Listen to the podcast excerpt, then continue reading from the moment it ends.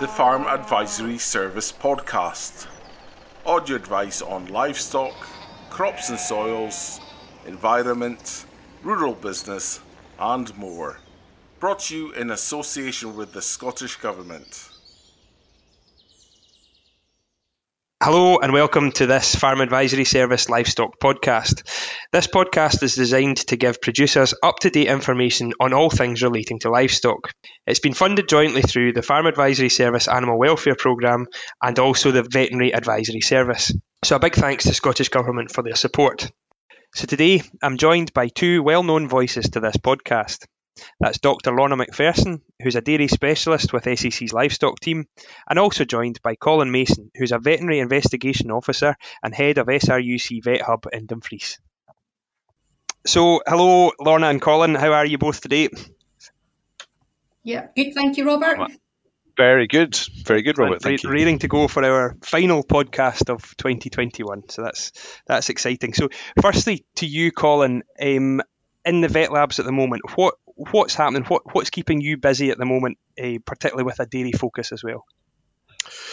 Well, I think the the big challenge at the moment probably sits with dairy young stock and uh, respiratory disease. Um, uh, we're seeing a lot of cases through our centres, um, and well, seeing a lot of pneumonia in general in cattle, but but one of the big affected classes of animals will be will be dairy calves and dairy young stock, and uh, you speak to vets as well, and it's it's a lot of cases out there at the moment, uh, a, a, lot of treatments uh, going on as well. So it's a real common problem at the moment.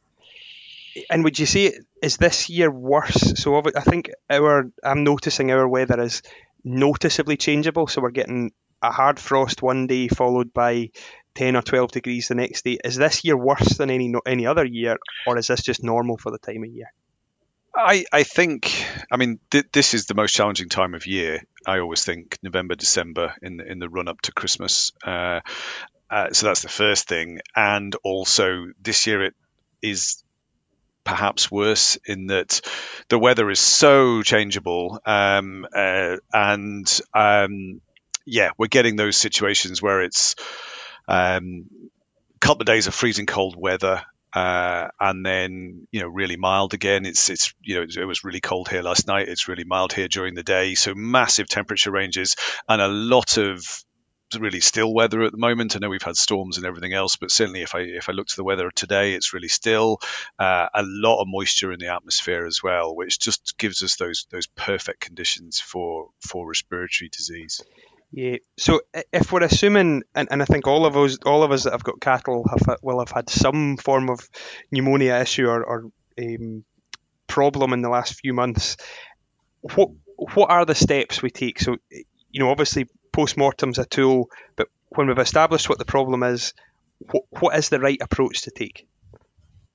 Yeah, I mean, I, I, think the start point is, I mean, obviously, when you've got cases, you've got to deal with them, um, and you've got to deal with them there and then. Uh, uh, and, and, so the start point really needs to be with with your vet in terms of what are you going to treat cases with, uh, how are you going to identify cases, uh, and and just getting all of those basics in place to start off with, and and looking to you know what the current health plan is and what the current arrangements are, are, are they working? So, you know, first instances is to deal with the problems that, that face you on a, on a day-to-day basis. Um, and, and, obviously there's a range of treatments out there.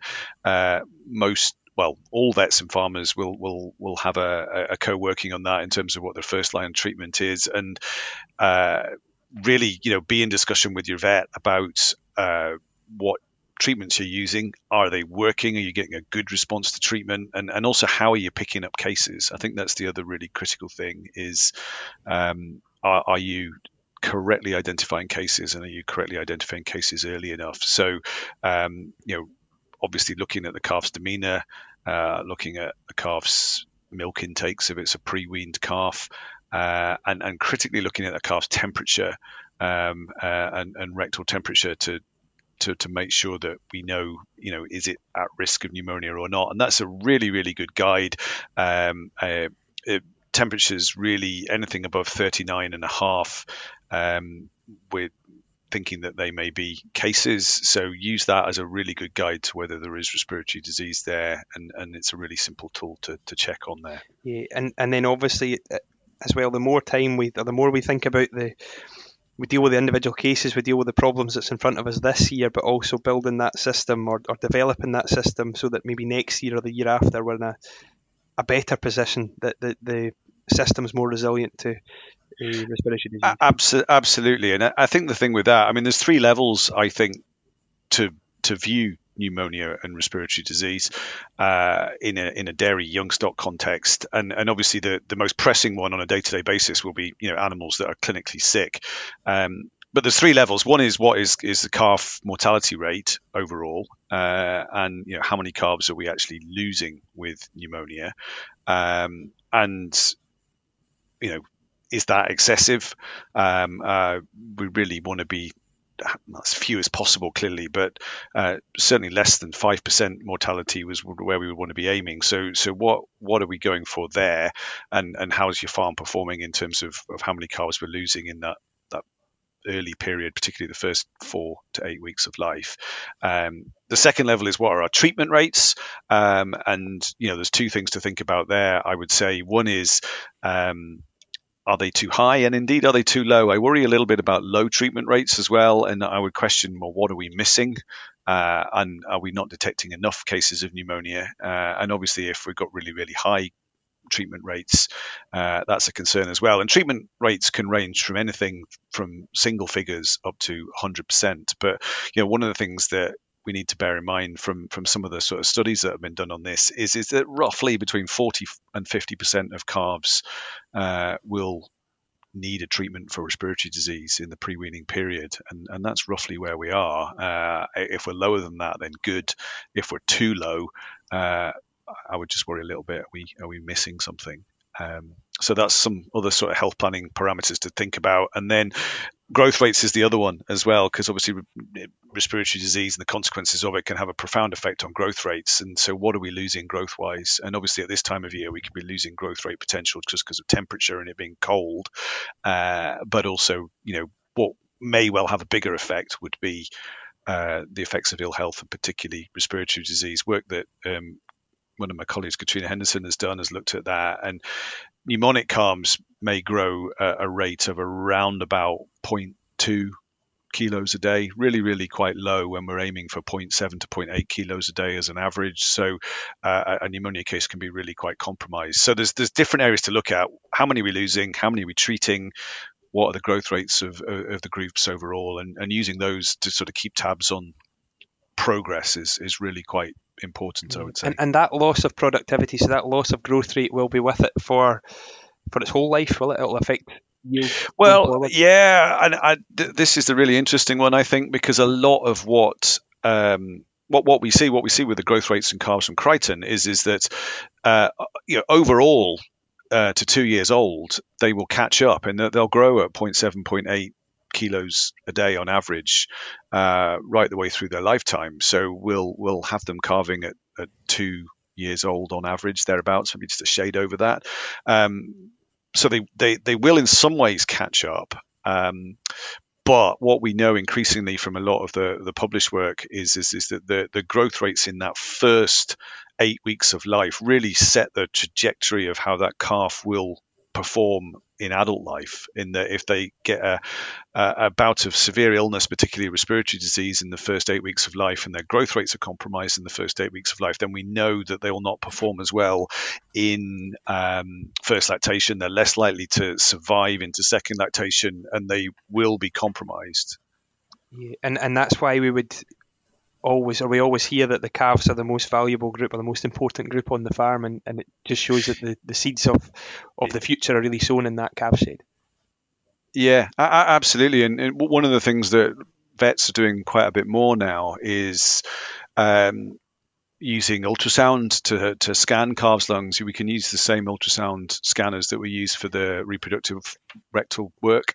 Um, and it's quite an interesting observation that you get sometimes is just to you know look at a pen of calves and scan a pen of calves and, and how many of them actually do have lung damage um, and and actually relating that to the number of animals that are actually treated is quite an interesting uh, exercise and, and, it opens up an interesting health planning conversation with with the vet and the farmer because you know are we are we picking up the right number of cases? Uh, are, are, we are we detecting some of these more subtle ones uh, and I think that's where you know some of the real gains in terms of long-term health and long-term growth rates can be made so yeah at this time of year to some degree we're going to be firefighting because we're going to be dealing with the the clinical problems that present ourselves uh, on the ground, but also you know thinking about overall performance in terms of treatment rates and growth rates is really important in the wider context. Yeah, excellent. So, Lorna, you deal with a Crichton a lot. You're you're at Crichton, um,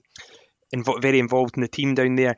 The calf shed at Crichton, I find really quite it's quite different to what the conventional calf shed and, and certainly on the Ayrshire farms would be. Do you want to run us through roughly what what happens in there or what, what the calf shed's all about, why it's designed in the way it's designed? Yeah, I can do. So it is quite an open shed. Um, it's exposed on all sides. Um, so it has got the potential to be quite drafty when uh, it is windy. But we have individual hutches for the newborn calves. So calves stay in the individual hutches for the first seven days just to make sure that they're healthy and they're taking uh, their milk and they're, they're drinking well. And then after seven days, they move into a group igloo pen um, with about a maximum of 14 calves per group. So they've got a nice big sort of straw bedded court, and then they've got an igloo as well, which really gives them shelter from any drafts. But they've got a nice open area as well. So in times of good weather, they've got a nice area where they can loaf about and uh, in those group igloos, they are fed on automatic calf feeders. Yeah, and in there, so at the moment, again, we are talking about changeable weather earlier, and what what are we doing with regards to calf jackets? Are the, are the calves in jackets just now, or are the are the jackets off? Um, we don't use calf jackets um, at Crichton, rightly or wrongly, and I think that uh, has been a bit of debate um, for a while. And I think it's still quite a contentious subject. Uh, some farmers are very set on the use of calf jackets, and others are not convinced that they provide a benefit. And to be honest, surprisingly, I think there's actually very little evidence in the scientific literature that calf jackets will significantly improve calf growth rates. But I know there was a study done by Harper Adams University which showed that using calf jackets, and I think that was just in the first three or four weeks of life, uh, did translate into calves that were heavier at weaning. So, to be honest, I think the jury's probably a wee bit out on that. But I personally would think in these colder temperatures that we're experiencing at the moment, it really would be good practice to use calf jackets, especially on calves in the first three weeks of life. And that's because we know that any calves under three weeks of age, they have a lower critical temperature of 15 degrees. So any temperatures below that, it means that they do need extra energy just to maintain themselves, but also just, um, you know, just to support the immune system to help fight infection as well. So, you know, with these colder temperatures that we're experiencing and, you know, temperatures around freezing at night time, these young calves are going to be suffering and it is going to take significantly more energy just to try and maintain them and help support their immune system. And that's going to take energy away from growth.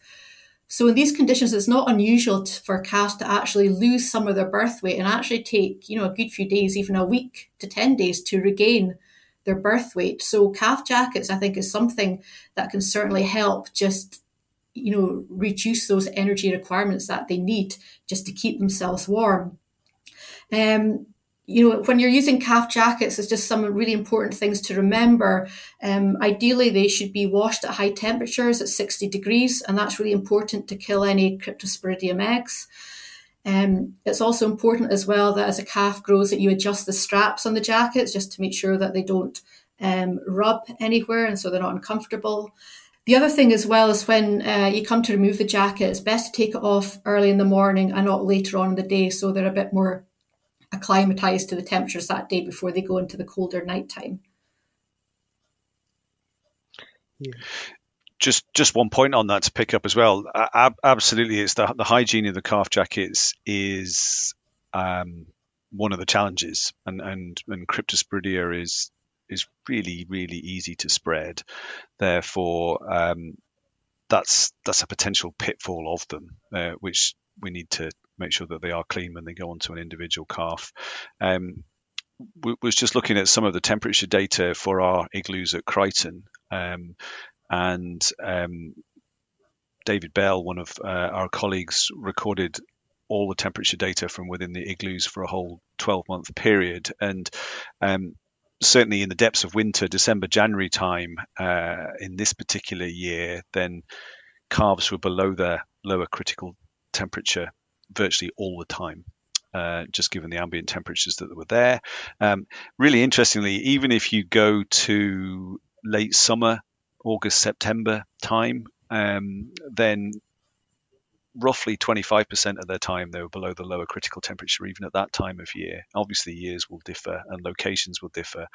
Uh, but you know certainly at this time of year it's a big big challenge. And, and even at uh, um, some of the shoulders of the year um, in the autumn and the spring it, it is a significant challenge as well. So um, de- definitely one to definitely one to bear in mind i think the other things is just around creating a microclimate for these calves. Keeping them warm is the critical factor uh, in terms of respiratory disease risk. Um, keeping them clean, keeping them warm. So creating a microclimate is really, really important. Um, if the straw is sufficiently deep that when they're lying in it, you can't see their legs, um, and they can really nest in that straw, um, that makes a big difference.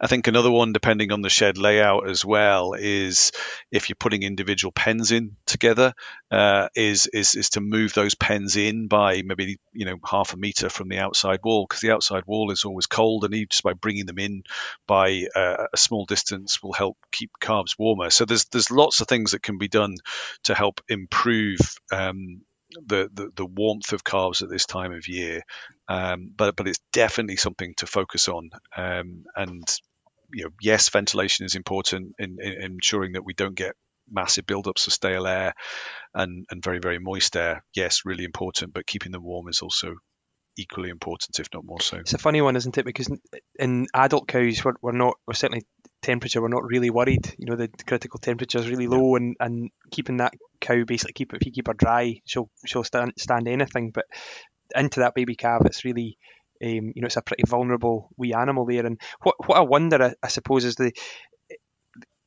that lower critical temperature. If we go below it, are we impacting growth rates? Are we also impacting welfare? You know, is that that cold calf? If we give it a wee bit extra milk powder, a deep bed of straw, well, I assume if we do all that, that that calf's perfectly comfortable in, in a, a colder day. Yeah. Um, we we must be impacting welfare in that we don't like to be cold. Yeah if we're standing around. And I know that's an anthropomorphism, but we, we must be impacting welfare to some degree. We're, we're, certainly impacting growth performance, and we're significantly increasing respiratory disease risk uh, in, in, that you've got a compromised calf that, you know, once the pathogens are there, um, they're more susceptible to them. And I think on that one, we need to be thinking, you know, every farm is slightly different in terms of the pathogens that they have. Um, and you know that is then reflected in the health plan and the diagnostics that will be done in terms of trying to work out what bugs are there and how we can prevent them through vaccination, etc., etc. But really, with respiratory disease, we're dealing with a pathogen soup, um, and and we pretty much have to assume that a good proportion of the common viruses and bacteria that cause pneumonia are likely to be there on most farms, um, and and that they're going to be there as a matter of course. Therefore, we need to really just look at all of the other factors that we can put in place to try and minimize the the sort of compromise of that calf and maximize their chances. I think the important thing to touch on is really um, the feeding of milk uh, for that young calf. So, not just thinking about how much calf milk replacer are they getting, but also, you know, how quickly are we building them up to, you know, their maximum intake, especially in that first couple of weeks of life. Um, so, yeah, certainly at colder temperatures and at, even at 10 degrees, um, it's estimated that calves that are under 45 kilos do need around a thousand grams of calf milk replacer to grow up 0.8 kilos a day, which which really should be the target for Holstein Friesian calves on the milk phase. So little things you can do um, if your sort of summer summer uh, feeding rate of milk replacer is a 12.5% inclusion, then it's good practice to step that up to 15% inclusion over the winter period. Um, but also just work out, you know, how many litres are you feeding at that inclusion? So how many grams of milk replacer are we getting into these calves? So what we do at Crichton in the first uh, week of life when the calves are in their individual hutches um, after they've had their one feed of colostrum, which is generally about four litres or 10% of their birth weight, their second feed is milk replacer. So those first seven days, they're getting three litres twice a day. So they're on six litres of um, milk replacer at 15% inclusion. And then after that first week of life, when they move on to the automatic feeders and they're fully trained, then they're up to seven litres maximum. So that takes them just over a thousand and thousand and fifty grams of milk replacer. So how quickly you build those calves up to their maximum allocation is going to be really important to ensure that they've got sufficient energy to keep them warm, but also it's not going to compromise their growth rates as well. We we sometimes hear about the you know, adding additional milk can create a nutritional scour. Is that is there truth in that, Colin, or is that?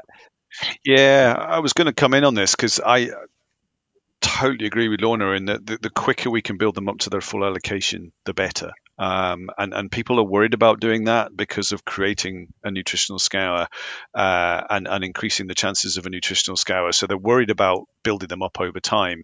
So it depends a little bit on the feeding system, I would say. Um, and, you know, if they are on a bucket fed twice daily system, uh, then you know there is chances is that we can get overspill of milk into the rumen if they drink large volumes too quickly.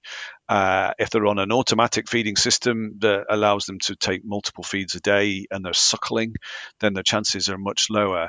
But I would I would probably leave you with these couple of thoughts. I, I, I think by far and away uh, the bigger risk of scour in those first week or two of life is from an infectious cause, something like cryptosporidia.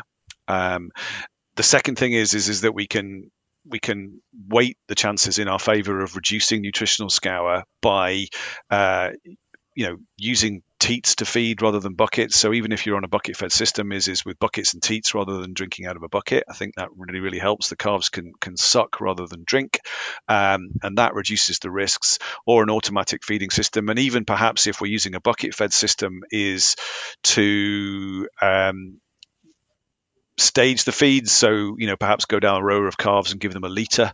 Uh, and then go down the row of calves and give them the rest of their feed for that particular time point so that we're actually staging the feeds so that they don't overface themselves too quickly.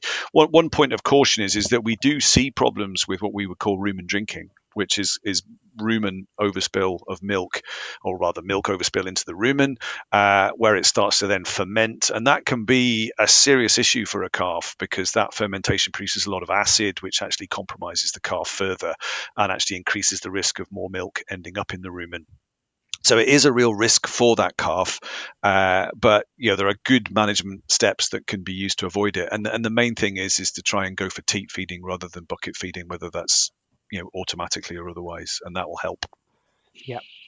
Now, but without without doubt is is is try and get them up to their full allocation as quickly as you can, and and bear in mind that you know probably a suckle calf on its mother, albeit with lots of little feeds, will drink uh, you know 12 to 15 liters a day.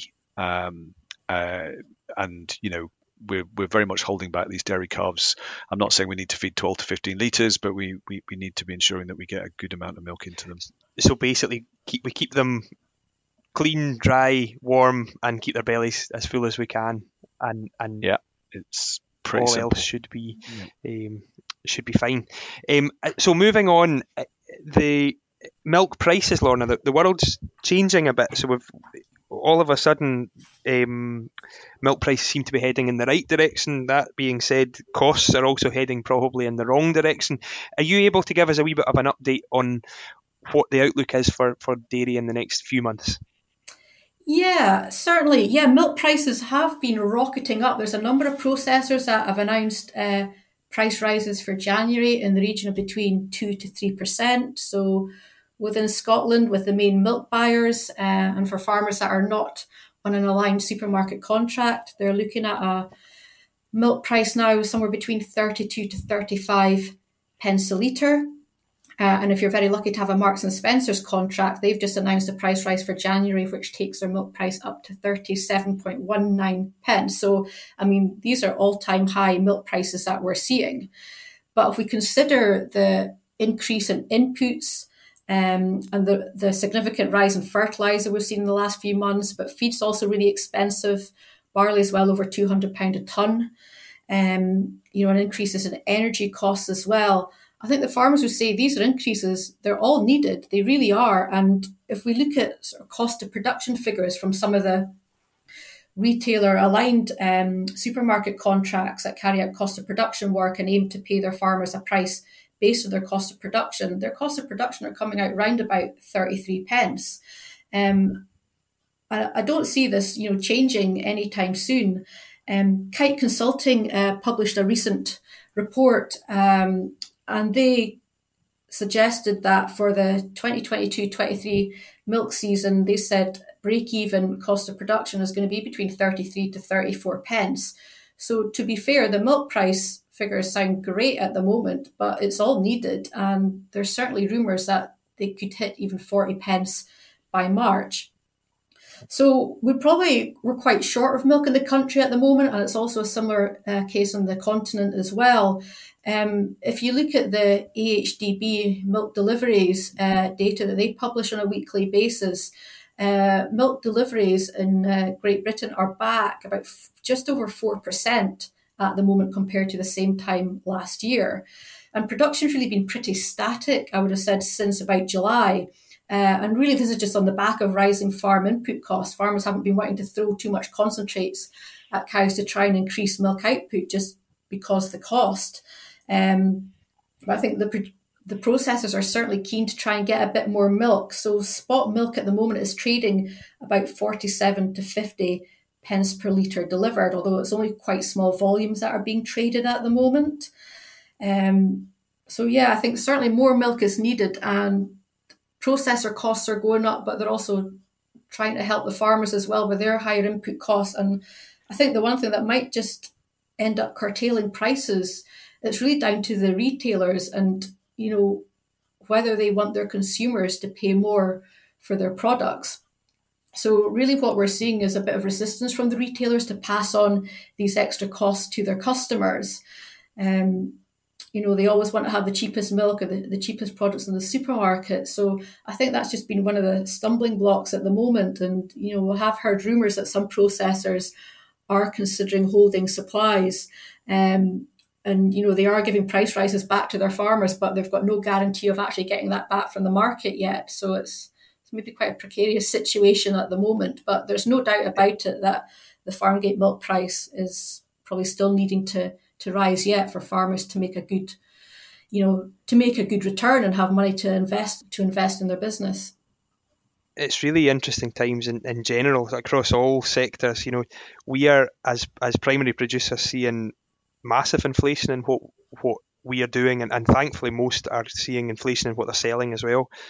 But that, as you say, has not reached the consumer yet, and I don't know what happens in the spring. You know, it has to get passed on to the consumer, and food is going to have to get more expensive, and, and that's something that's certainly not a it's not a vote winner. It's not something that any retailer or, or politician would be subscribing to. But there's no there's no way of squaring that circle. If we look at um, feed prices for for one, but then add in fuel and fertilizer, the other two of the, the, the three Fs, the old three Fs we used to talk about.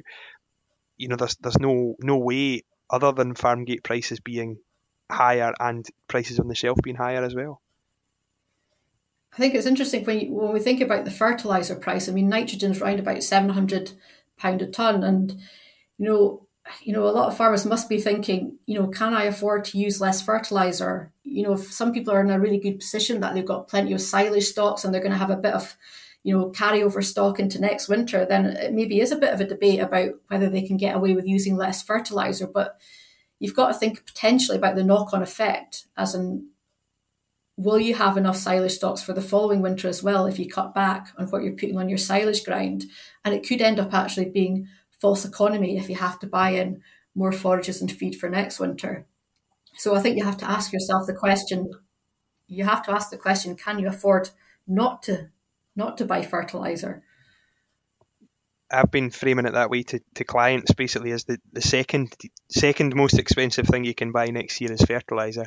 The dearest thing you can buy next year is silage. You know, if we're if we're in a if we're all spreading less and there's less potentially less production out there or almost certainly less production, not filling the pit this year is a really, really bad move or a, a really dangerous move. So I, I, suppose with that in mind, it brings us on to this year. So we need to play the field that's in front of us just now as well. So with in terms of forage, we spoke about measuring pits and things in a, a previous podcast, but eh, do you want to say something, Lorna, about where where we should be at or what, what we can do to maybe assess supplies at the moment and, and make sure we've got enough to get to the spring and, and meet your summer needs as well? Yeah, it's pretty much the same message in terms of you know calculating what you've got and making sure that you're not you're not going to run short. And if you are, it's a case of do something about it sooner rather than later. Um, the longer you leave it, the more radical diet changes are going to be, uh, and potentially, you know, feeds and forages potentially will it increase in price as the as the winter goes on. Um, and your drastic changes are always going to more likely upset performance and milk output as opposed to doing a gradual change now. But it's just thinking about things like, you know, how much silage, like bales or blocks from the pit, do you use a day and trying to work out whether you've got enough that way, or thinking about have you got more or less silage than what you'd have had this time last year. Um, and it, it just I think it just highlights the importance as well of you know making sure that you've got analysis of all the forages on your farms, know what the dry matter is, and then with your nutritionist, um, you know, get your rations um, sorted so that you know the forage demand for the different classes of stock you've got on the farm and, and work it out that way. And if there is going to be a surplus, then you know it gives you a bit of choice as to think, well, you know, you're obviously going to keep the best quality forage for uh, the milking herd first of all, and, and, then obviously the young stock, and then it's an opportunity to either sell poorer quality stuff or maybe keep it for dry cows for next winter. But it's knowing what you've got and trying to make the most of it. I think what I can see certainly in, in this area, you know, we were short of silage at first cut time. We were there was a lot of additional cuts taken later in the year, and, and there's certainly a lot of, you know, first and second cuts are fairly similar to each other. They're dry. They're generally high in energy, low in protein. But when we get into those third, fourth, and even fifth cuts, there's some real diversity of analysis out there, and, and having that relationship with a nutritionist or somebody there that you can that can help with the transition from one to the next, uh, or, or or how to mix these to to, to complement each other best, uh, I think has probably never been more important. Yeah, absolutely, and I think you know if if you are looking at changing pits, it's just important to get that analysis of that pit before you actually open it so you can almost like preempt what your ration changes are going to be so that we can try and maintain production as best as possible. But it's also just making sure that we're not overfeeding or using more expensive feed than we actually need to. Mm-hmm. Yeah. I think I think from our point of view on that as well, I mean, one of the common investigations that we get involved with with dairy cows is is is milk drop or you know outbreaks of uh, diarrhea or loose feces. And yeah the question really with a lot of that is is it is it infectious or is it nutritional? And is it around a diet change in terms of how that's going? Um, and obviously everyone can be different. You've got to keep an open mind on these things but a lot of them are down to nutritional changes uh, through the winter in terms of, of how the cow adjusts to that or the cows adjust to that. Yeah, and and can some of those nutritional issues, Colin, can they then lead into a wider issue? You know, can can can that start potentially? Yeah, but potentially, yeah. In that, you know, there are certainly, for example, a couple of examples is you know some of the some of the salmonellae, for example, tend to be opportunists. They're there in the environment if everything's going well. Uh, with those cows in terms of health management performance, then you know the cow can cope. If, if something goes wrong, then she's more likely to get ill. Um, uh, another example would just be, you know, if you're in a dirtier environment, you know, not surprisingly, mastitis risk goes up, and, and we've seen that in association with these diet changes as well, um, cell count increases and that sort of thing. So there will be trade-offs uh, potentially, and you know, always the standard question that I would ask. It comes back to actually, you know, these cows that are having milk drop, is it a whole herd issue or is it an individual cow issue? Uh, um, are the cows sick? Do they have temperatures or do they not?